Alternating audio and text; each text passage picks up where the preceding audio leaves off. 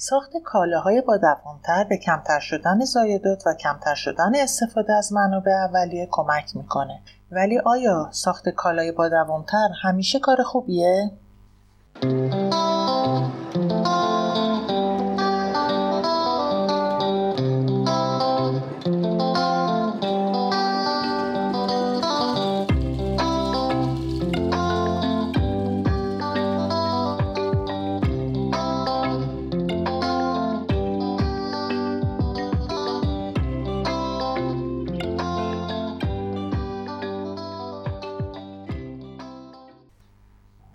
سلام من فراز سجده هستم در دی ماه سال 99 هستیم و شما به اپیزود 4 پادکست چرخه گوش میدین موضوع پادکست چرخه سیرکولار اکونومی یا اقتصاد چرخه ایه. این موضوع ارتباط تنگاتنگی با توسعه پایدار و محیط زیست داره و به این موضوع به عنوان یک مقوله اقتصادی نگاه می‌کنه. بیایم امیدوار باشیم که با آگاهی بیشتر در این موارد بتونیم دنیای بهتری برای خودمون و فرزندانمون بسازیم. از اونجایی که بحث این پادکست به چیزایی که در اپیزودهای پیش گفتم ربط داره پس بهتر قبل از گوش دادن به ادامه این اپیزود به بخشهای قبلی بدیم و گوش دادن به پادکست چرخه رو از اونجا شروع کنید در بخشهای قبلی گفتیم که اقتصاد چرخه‌ای سیستم اقتصادیه که هدف اون حذف زایدات و مصرف مجدد منابع با الهام از طبیعته. در اپیزودهای قبل در مورد ارزشهایی که اقتصاد چرخه‌ای می‌تونه ایجاد کنه مدل‌های مختلف کسب و کار گفتیم در این اپیزود به ساخت محصولات با دوامتر و ارتباط اون با اقتصاد چرخه‌ای می‌پردازیم. ساخت کالاهای با دوامتر تغییر روشیه که به کمتر شدن زایدات و کمتر شدن استفاده از منابع اولیه کمک می‌کنه و به این ترتیب در خدمت اقتصاد چرخه‌ایه.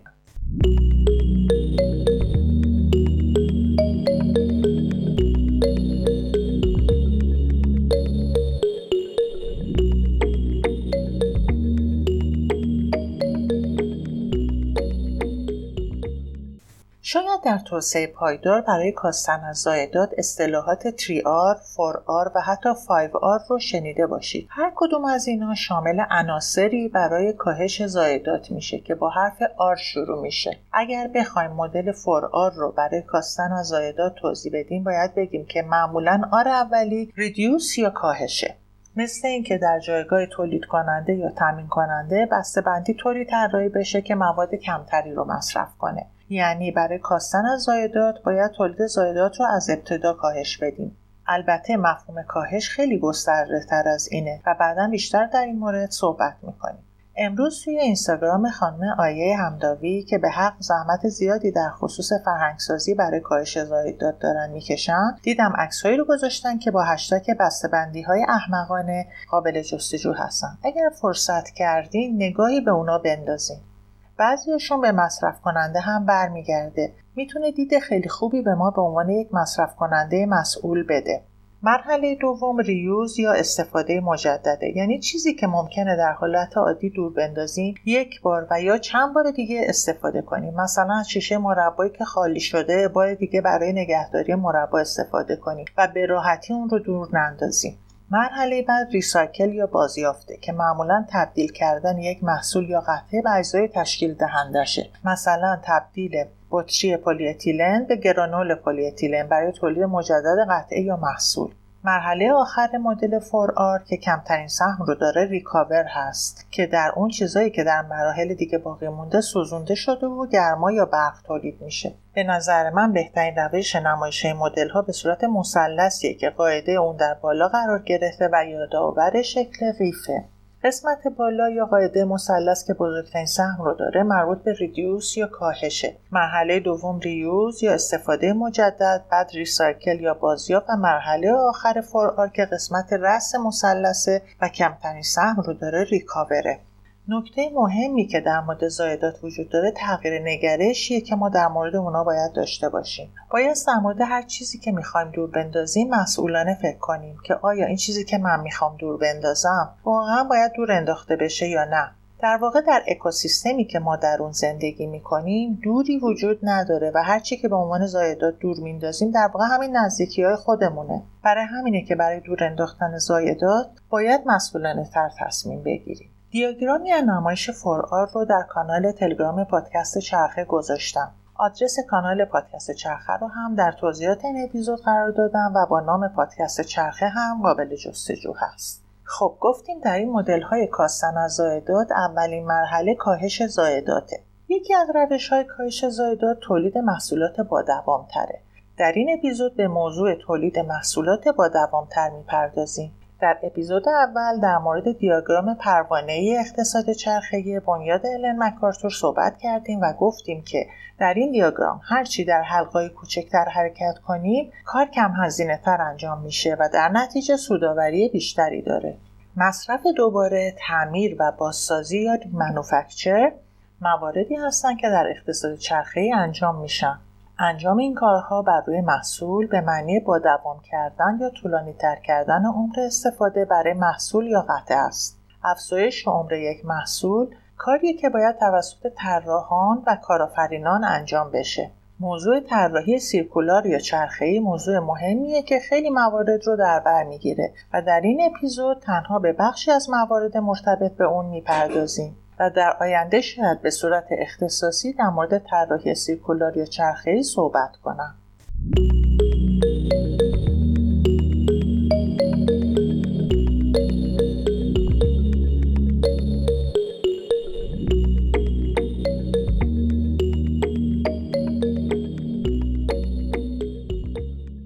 آیا تا به حال وسیله داشتین که بیشتر از انتظارتون عمر کرده باشه؟ این وسیله چه ویژگی هایی داشته و چی باعث شد عمر اون اینقدر طولانی بشه؟ هرچه در مرحله نگهداری و تعمیر و استفاده مجدد محصول بمونیم. عمر استفاده از محصول رو بیشتر کردیم. این کار از بازیافت و بازچرخونی اون محصول ارزونتر و ساده تره. در واقع بازیافت و بازچرخانی یک محصول آخرین مراحل عمر یک محصول و تا جایی که میشه بایستی رسیدن به اون رو به تاخیر انداخت. البته به جز استفاده طولانی تر از یه محصول راه دیگه ای هم هست که می‌تونه عمر دوباره به اون محصول بده و اون بازسازی یا ریمنوفکچره که در برخی محصولات به کار میره. در مثال شرکت فیلیپس برای تجهیزات بیمارستانی در اپیزود یک به مثالی از اون اشاره کردیم. در این کار با تغییر بعضی قطعات مثلا در یک گوشی موبایل میشه اونو ارتقا داد. معمولا این کار بازسازی توسط شرکت اصلی سازنده یا نماینده اون انجام میشه و برای این کار محصول برای اونها ارسال میشه. ولی آیا عمر دوباره دادن به یه محصول همیشه خوبه؟ در حالت عمومی میشه گفت بله ولی گاهی یه محصول قدیمی انرژی بیشتری مصرف می‌کنه و در این صورت جایگزینی اون از نظر محیط زیستی بهتره. در برنامه های تشویقی جایگزینی وسایل خانگی با وسایل انرژی کارآمدتر هم درستش اینه که وسایل قبلی جمعآوری بشه تا دوباره در جای دیگه استفاده نشه. چون هدف در این برنامه ها کاهش مصرف انرژی و رد پای کربن محصولاته. در حالت عادی برای طولانی تر کردن عمره محصول یک اصل بر اساس ساده تر و کم هزینه تر بودن وجود داره که به اون اصل اینرسی میگیم. خلاصه این اصل اینه که یک چیزی که نشکسته رو تعمیر نکن. دو چیزی که میشه تعمیر کرد رو بازسازی نکن. سه چیزی که میشه بازسازی کرد رو بازیافت نکن. چهار برای حفظ ارزش اقتصادی تا جایی که میشه کوچکترین قطعه ممکن رو تعمیر یا تعویض کن. ایده اصلی در مورد این اصل اینه که تا جای ممکن محصول با بالاترین ارزش اقتصادیش به کار گرفته بشه. از طرفی باز هم به دیاگرام پروانه توجه کنیم. داره میگه تا جایی که میشه در حلقه های کوچکتر که ساده تر و کم هزینه ترن بمونید. دیاگرام ای در کانال تلگرام پادکست چرخه پین شده و به عنوان اولین پیام اونو می‌بینید. آدرس تلگرام پادکست چرخه رو هم در توضیحات قرار دادم. معمولا موقع تعمیر محصول مجبوریم کوچکترین قطعه در بازار لوازم یدکی رو عوض کنیم. مثلا وقتی تیغه برف پاکن ماشین دیگه خوب کار نمی‌کنه اگه در بازار فقط قسمت لاستیکی موجود باشه بهترین کار اینه که فقط اونا عوض بشن. ولی معمولا اونا رو نمیشه به تنهایی خرید و برای همین اغلب مجبوریم کل تیغه برف کن که لاستیک بخشی از اون هست رو عوض کنیم. مسلما این کار علاوه بر تولید زایدات بیشتر هزینه بیشتری هم برامون میتراشه یه مثال از کسب و کار چرخه‌ای یه شرکت هلندی می‌زنیم که تامین کننده گوشی موبایله. گفتیم یکی از تغییر نگرش هایی که نیاز در خودمون به وجود بیاریم اینه که وقتی به خرید یه محصول جدید فکر می‌کنیم باید مسئولانه تر. به این فکر کنیم که با محصول قبلی می‌خوام چیکار کنم. در شرکت Fairphone افراد می‌تونن گوشی قبلی رو بدون توجه به اینکه چقدر قدیمی پس بدن و روی خرید محصول جدید تخفیف بگیرن. به این ترتیب از مواد موجود در محصول قدیمی دوباره محصولات جدید ساخته میشه. محصولات قدیمی شرکت Fairphone از کل اروپا جمع آوری میشه و همه برای شرکتی به نام Teqcycle در آلمان ارسال میشه و اونجا اگر گوشی قابل تعمیر باشه این کار رو انجام میدن و گوشی رو به شرایطی می‌برن که بشه دوباره براش مشتری پیدا کرد و اونو فروخت. اگه قابل تعمیر نباشه هم بازیافت میشه. این شرکت روی مدل دسترسی به محصول هم کار کرده. به این ترتیب که به مشتری امکان دسترسی به گوشی داده میشه و یه مبلغ ماهانه ازش گرفته میشه. در این صورت حتی اگر گوشی آسیب هم ببینه شرکت اون رو تعویض می‌کنه و شرکت مالک گوشی باقی میمونه و این امکان خواهد داشت که هر وقت لازم بدونه اون گوشی ها رو با سرراهی و حتی با دوامتر کنه. کلا همونطور که در اپیزود قبل هم گفتیم در مدل دسترسی لازمه که کالا با دوامتر ساخته بشه. به این ترتیب در عرضه پایداری بیشتری وجود خواهد داشت و این موضوع در مشتری این توقع رو نسبت به کالاهای دیگه هم به وجود میاره که اونها هم با دوامتر باشن. در نتیجه در بخش تقاضا یا مصرف هم پایداری بیشتری خواهیم داشت. به این ترتیب مشتری با پرداخت پول کمتر به تکنولوژی بهتری دسترسی خواهد داشت. اما در طراحی محصول با دوامتر چه مواردی بایستی در نظر گرفته بشه؟ طراحی محصول فقط طراحی شکل زیبا نیست بلکه در اون بایستی به استفاده کارآمد انرژی کارکرد ارگونومی تعمیر و نگهداری انتخاب مواد و بسته‌بندی و هزینه فکر کرد. در واقع طراحی محصول ترکیبی از همه این موارده ولی آیا همیشه بایستی محصول با دوام طراحی کرد؟ در واقع نه. چون بعضی وقتها محصولات یا قطعات در طول زمان عملکرد ثابتی ندارن که بتونن برای مدت طولانی تری به کار گرفته بشن. از طرفی طراح محصول فقط به نفع مشتری فکر نمی‌کنه. در یک کسب و کار محصول محور طراح برای صنعتی کار می‌کنه که هرچی بیشتر و سریعتر بفروشه بهتره. یعنی باید محصولاتی ارزونتر و کم کیفیتتر طراحی کنه. در این مدل ساخت کالای با دوامتر ایدال سازنده نخواهد بود. شش اصل در طراحی که باید رعایت بشن. تا محصول با دوامتر بشه عبارتند از یک ایجاد وابستگی و اطمینان.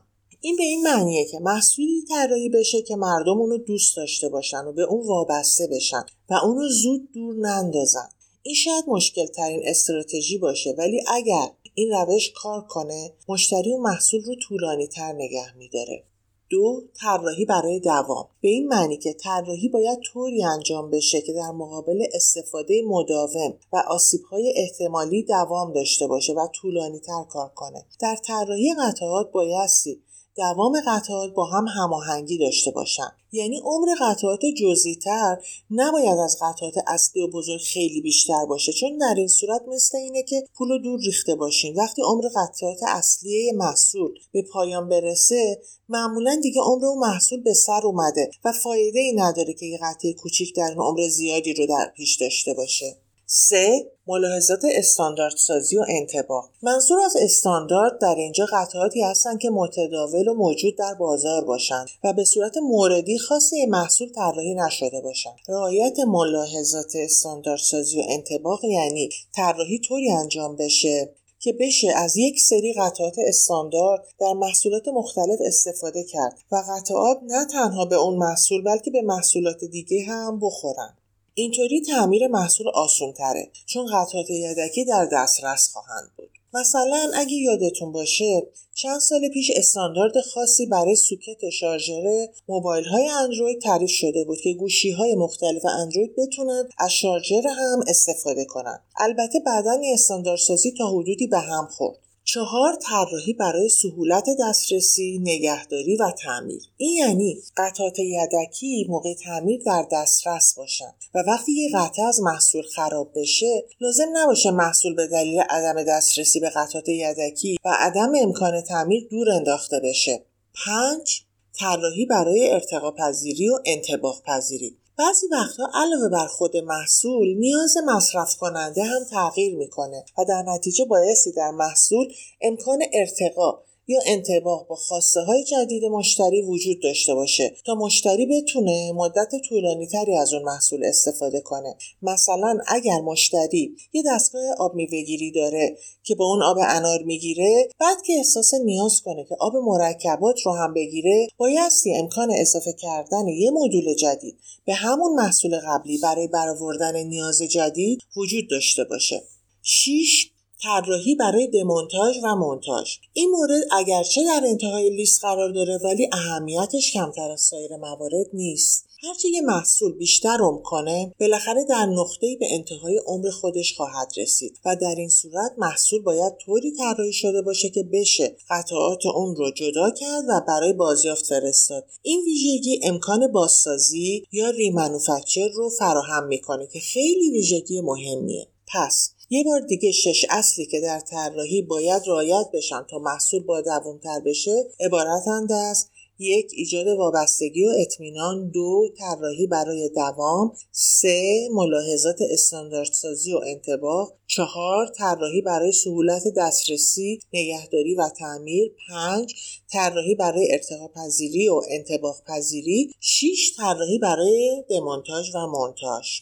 شاید به نظر برسه که این شیش ویژگی به صورت تصادفی پشت سر هم ردیف شدن ولی در واقع اینطور نیست. از بالای لیست هرچی پایین میایم از اول به آخر چرخه عمر محصول نزدیک میشیم. یعنی ایجاد وابستگی مربوط به مرحله انتخاب و خرید محصوله و قابلیت دمونتاژ و مونتاژ مربوط به وقتی که دیگه عمر محصول تموم شده و برای بازیافت یا بازسازی ارسال میشه. طراحی برای تعمیر که مورد چهارمی بود موجب ایجاد غرور در مالک میشه چون باعث میشه که مالک که محصول احساس کنه که در تولید اون محصول مشارکت داره. پس باید در تعمیر پذیری یه محصول خلاقیت به داد. در مورد تعمیر پذیر بودن یه محصول دیدگاههایی وجود داره که بعضی از اونها عبارتند از اگه نتونی محصولتو تعمیر کنی مالکش نیستی. تعمیر بهتر از بازیافته. تعمیر به شما مهندسی یاد میده. تعمیر رفتار پایداره. تعمیر مایه استقلال و موجب صرفه‌جویی پول و منابع میشه. ولی چی باعث میشه که یه محصول تعمیر پذیر باشه یا نباشه؟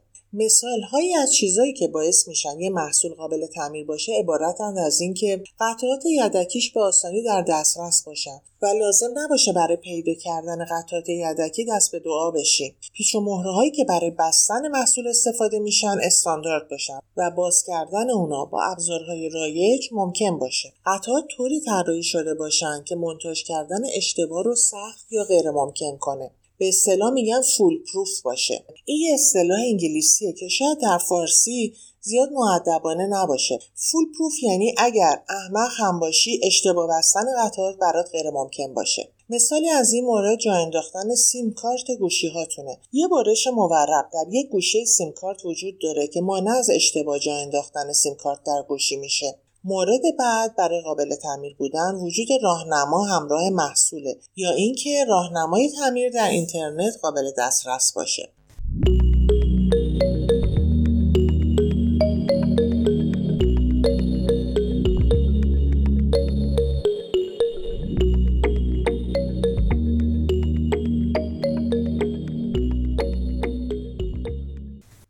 چند مورد رایج برای تعمیر پذیری محصول اشاره کردم. حالا شما خودتونم فکر کنید ببینید چه موردهای دیگه به فکرتون می‌رسه برای اینکه بشه یه محصول رو به راحتی تعمیر کرد و به این ترتیب عمر استفاده از اون محصول رو افزایش داد. اصولا با توسعه اقتصاد چرخه‌ای و حرکت به سمت توسعه پایدار روندی که داره رایجتر میشه تعمیر بیشتر محصولات به جای تعویض اونهاست. برای همینه که انتظار داریم در آینده نزدیک کسب و کارهای مبتنی بر تعمیر دوباره جون بگیرن حالا که در مورد انواع روش های کاهش زایدات و محصولات با دوامتر و تعمیرپذیری محصولات صحبت کردیم بهتر کم کم این اپیزود رو به پایان ببرم. بسیاری از مطالب این اپیزود رو از مطالب آموزشی دانشگاه دلف هلند انتخاب کردم.